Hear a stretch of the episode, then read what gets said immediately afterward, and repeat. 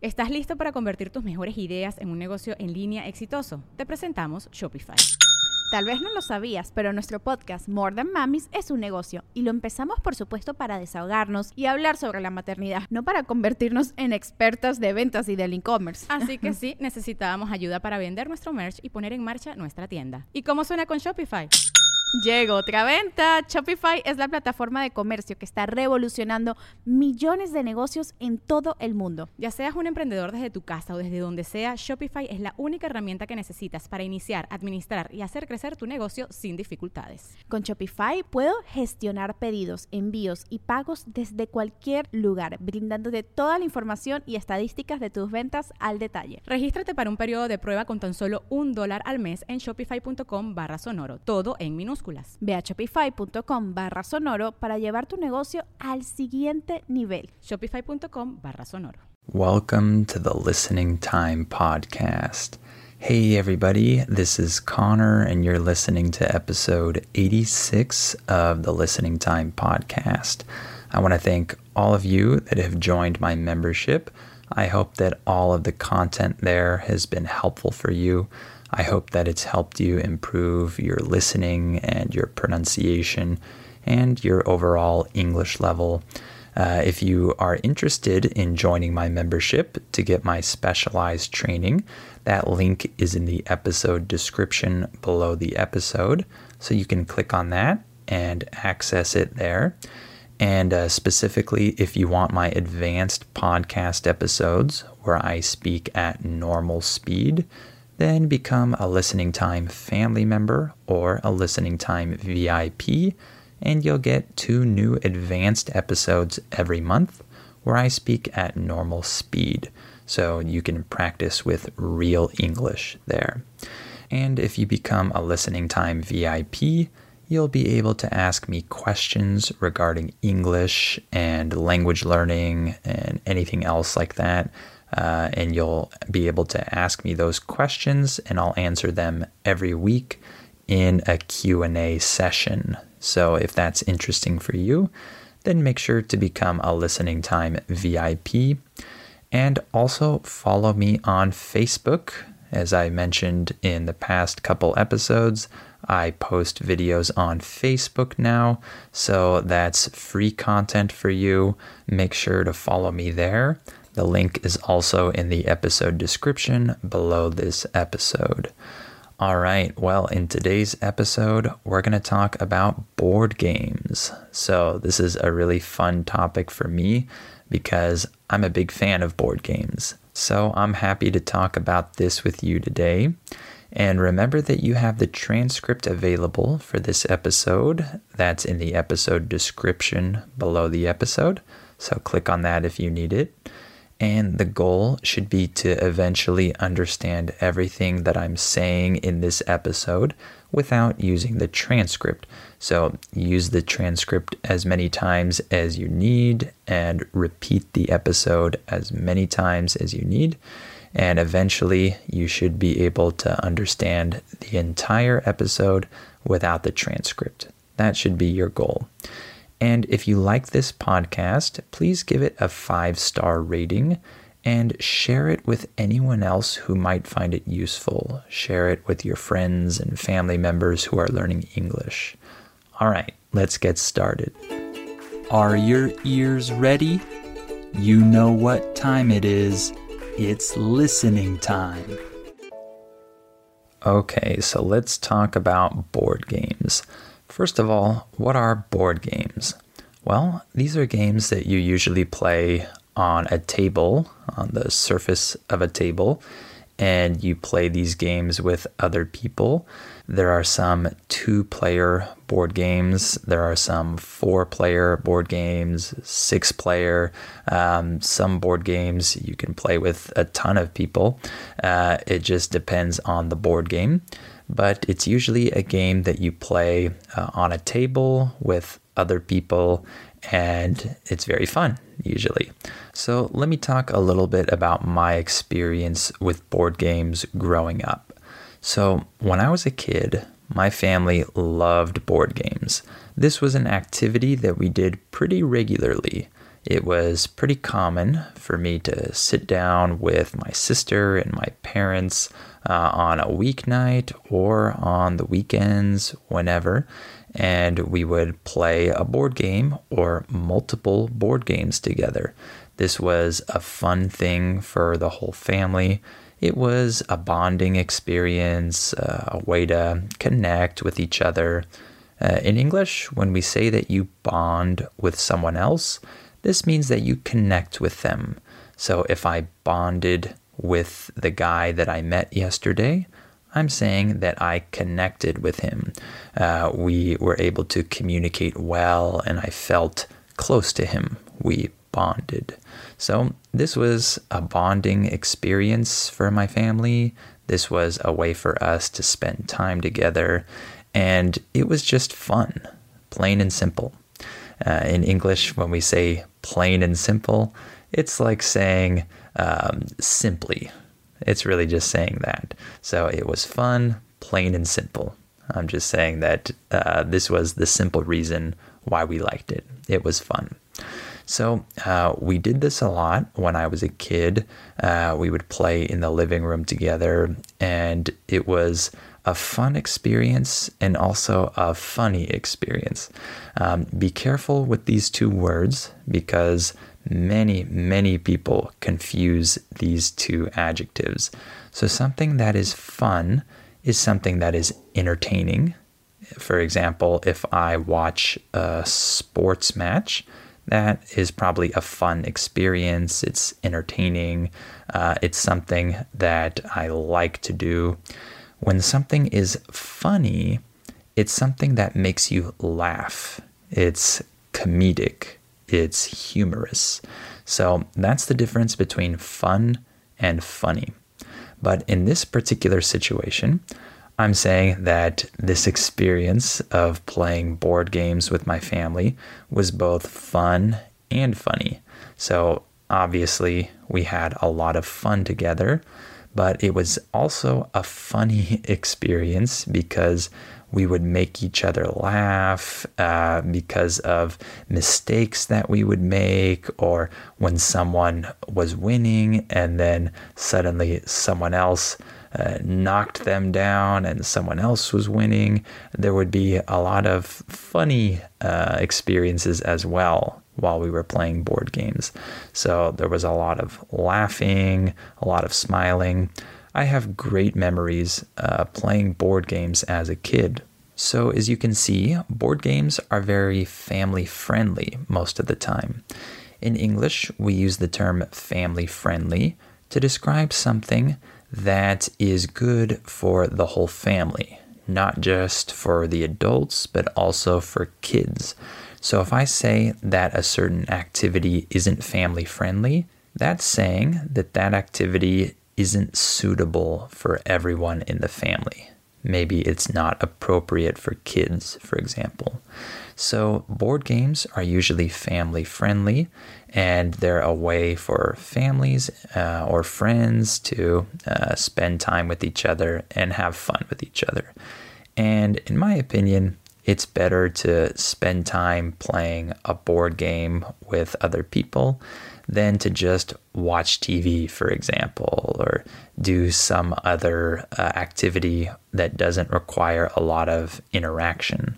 So, uh, of course, I watched TV with my family growing up. That was a normal activity, but I enjoyed it even more when we were interacting with each other. So, uh, board games were a way to do that.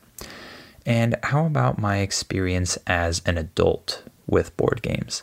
Well, I still love board games today, but unfortunately, it's a little bit harder to find time to play games as an adult uh, because there are many other things that we have to be responsible for and take care of in our daily lives. And so it's a little bit harder to find the time. And ever since I had my son, I don't think I've played any board games, to be honest, because it's a little hard to do that with a baby or a young child. Especially if you have a toddler, it can be very hard to play board games. In English, the word toddler refers to a young child who is no longer a baby. Uh, so they're walking now and maybe even talking a little bit, but it's the phase after being a baby. This is a word that doesn't exist in many other languages, but in English, we call these young children toddlers. So it can be very hard to play board games when you have a toddler because toddlers like to grab things and throw things and be destructive and do all kinds of things that would make it hard to play a board game. So I think that it won't be easy for me to play board games anytime soon. But as soon as my son is a little bit older, I definitely want to introduce him to board games and I want to get him uh, in that world. I want him to discover the fun of board games, uh, the fun that I discovered when I was a kid.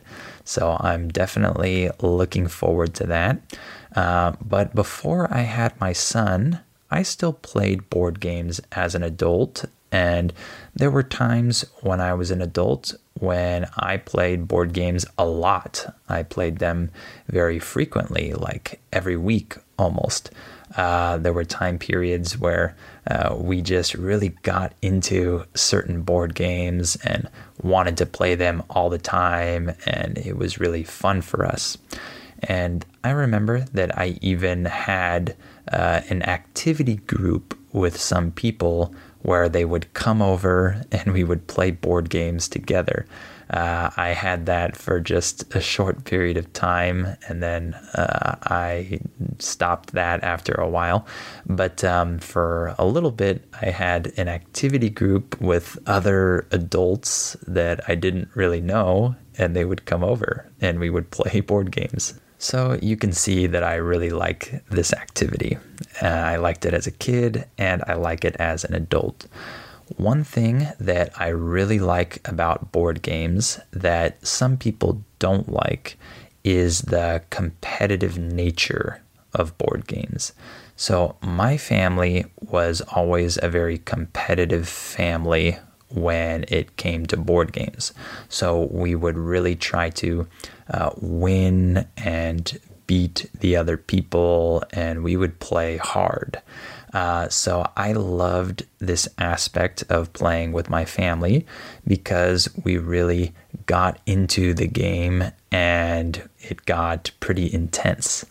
In English, when we say that you get into something, this can mean that you get really interested or engaged in something. So we really got into uh, these board games and we got pretty intense sometimes, but that was part of the fun. I know that many people don't like this though. I've played board games with people that hate competition, they don't like people getting competitive. Um, I've played with people that get very sensitive and they get their feelings hurt when uh, someone else does something to them uh, within the context of a board game. So I know that a lot of people don't like this. And to be honest, I don't like playing board games with people like that. Uh, I like playing board games with people that are also competitive, that don't get too sensitive or take things personally, uh, because I like the intensity of board games. So if I realize that someone uh, doesn't like that competitive nature of board games, I usually don't continue playing uh, board games with that person in the future because uh, it's usually not a very fun experience because that person might get their feelings hurt, and I don't want that to happen. I've definitely had experiences where people have gotten into fights while uh, we were playing a board game and people got their feelings hurt. They started arguing with each other and the board game just ended That has actually happened sometimes, and it's never a fun experience. And so that's why I said that I usually try to play board games with people who are also competitive because it's really fun, it gets intense, but at the end of the day, we remember that it's just a game. It's okay if someone else attacks you in the context of that game because in these board games, uh, there are no friends, right? Everyone is against each other, unless it's a game where people play with each other on teams. Obviously, then you can play with other people and not just against them. But I really like the competitive nature of board games, as you can see. So, what are some different types of board games? Uh, well, there are strategy games. There are games that rely heavily on the person's ability to uh, develop a winning strategy. So, for example, uh, one of the most famous board games, um, I don't know if it's still really famous today, but even just a few years ago when I was still playing this game, it was still pretty uh, popular. That game is Catan. Um, this is a game that involves a lot of strategy if you uh, start the game with the wrong strategy, you make it very hard for yourself to actually win. And these games can be very fun because, yes, there's luck involved. There's obviously a lot of luck, but you actually have to have strategy and skill uh, if you want to consistently win this game. And I like that because I like uh, developing strategy and doing things better each time and trying new things. I like that aspect of these types of games. So, uh, those games can get pretty intense because they're strategy based and uh, you play against other people. Another game that I can think of that involves a lot of strategy is Risk. Uh, I don't know if you've heard of this game.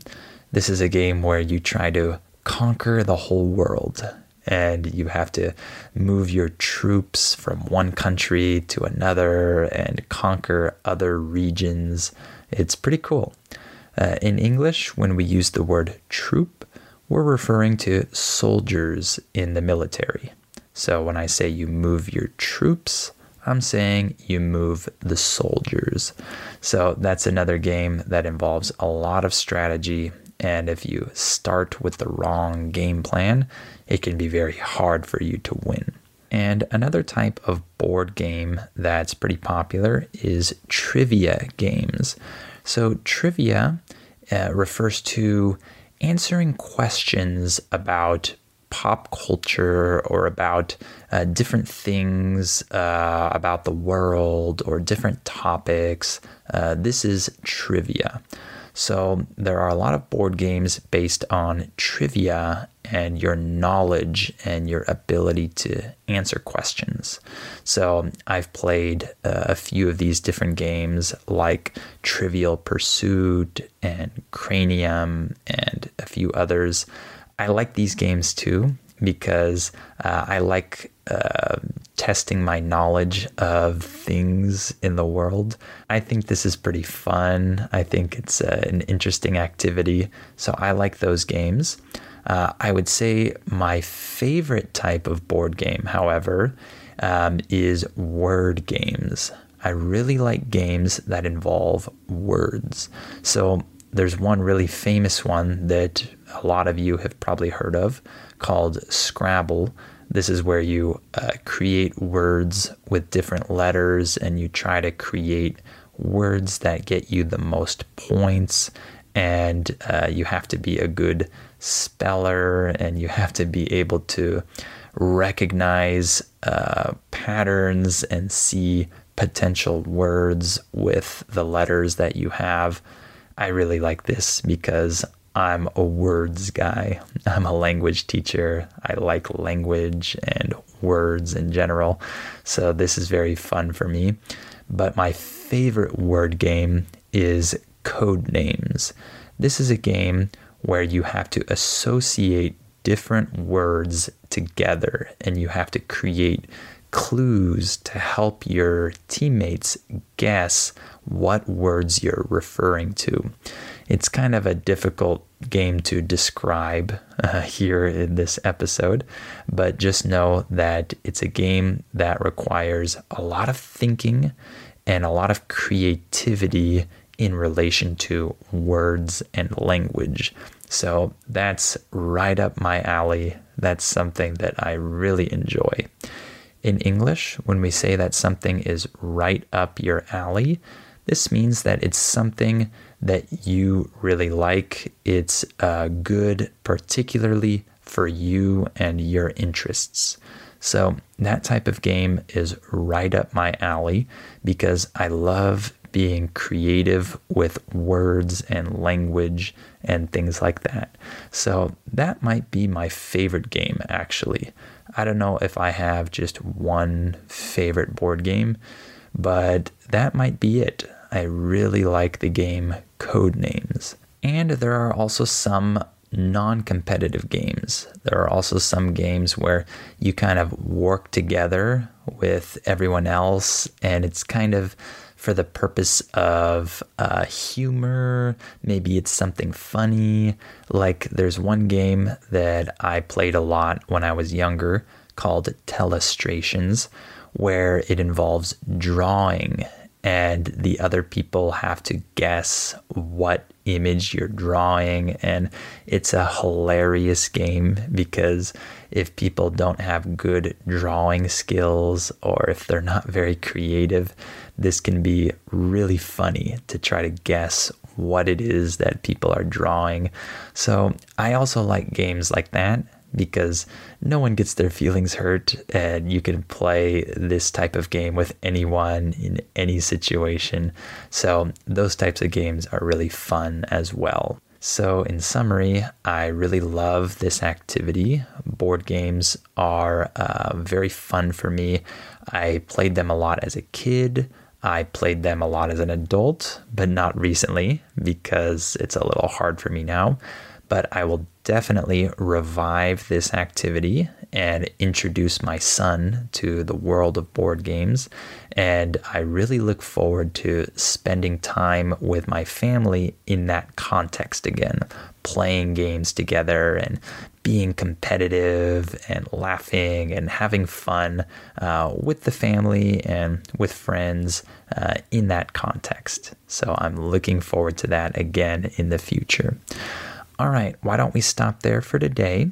I hope this episode was interesting for you, and I hope it was good practice for your listening.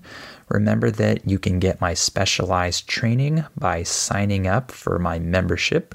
The link is in the episode description below this episode, so click on that if you're interested. You can access my advanced podcast episodes or my questions and answers sessions uh, with that link. And remember to follow me on Facebook so that you can get more free content. The link is also in the description. And of course, the transcript for this episode is also in the description. So go down and click on that if you need it. And if you like this podcast, please give it a five star rating and give it a review and share it with anyone else you know who's learning English. All right, thank you for listening to this episode, and I'll talk to you on the next episode of Listening Time.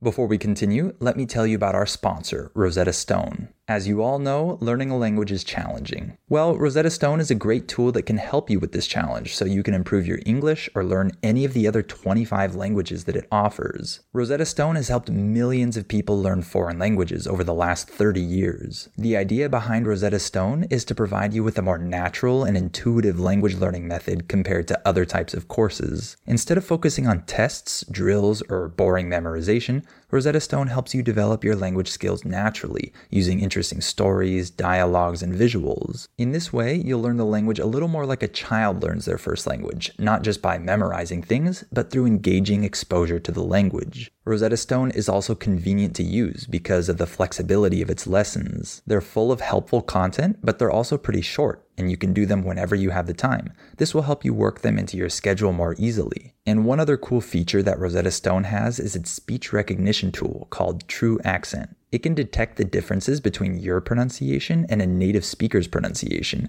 so it can give you feedback on how you're pronouncing words and help you improve. As you can see, Rosetta Stone is a language learning tool with a ton of value. Don't put off learning that language. There's no better time than right now to get started. For a very limited time, Listening Time listeners can get Rosetta Stone's lifetime membership for 50% off. That's 50% off unlimited access to 25 language courses for the rest of your life. Redeem your 50% off at rosettastone.com slash listening time today.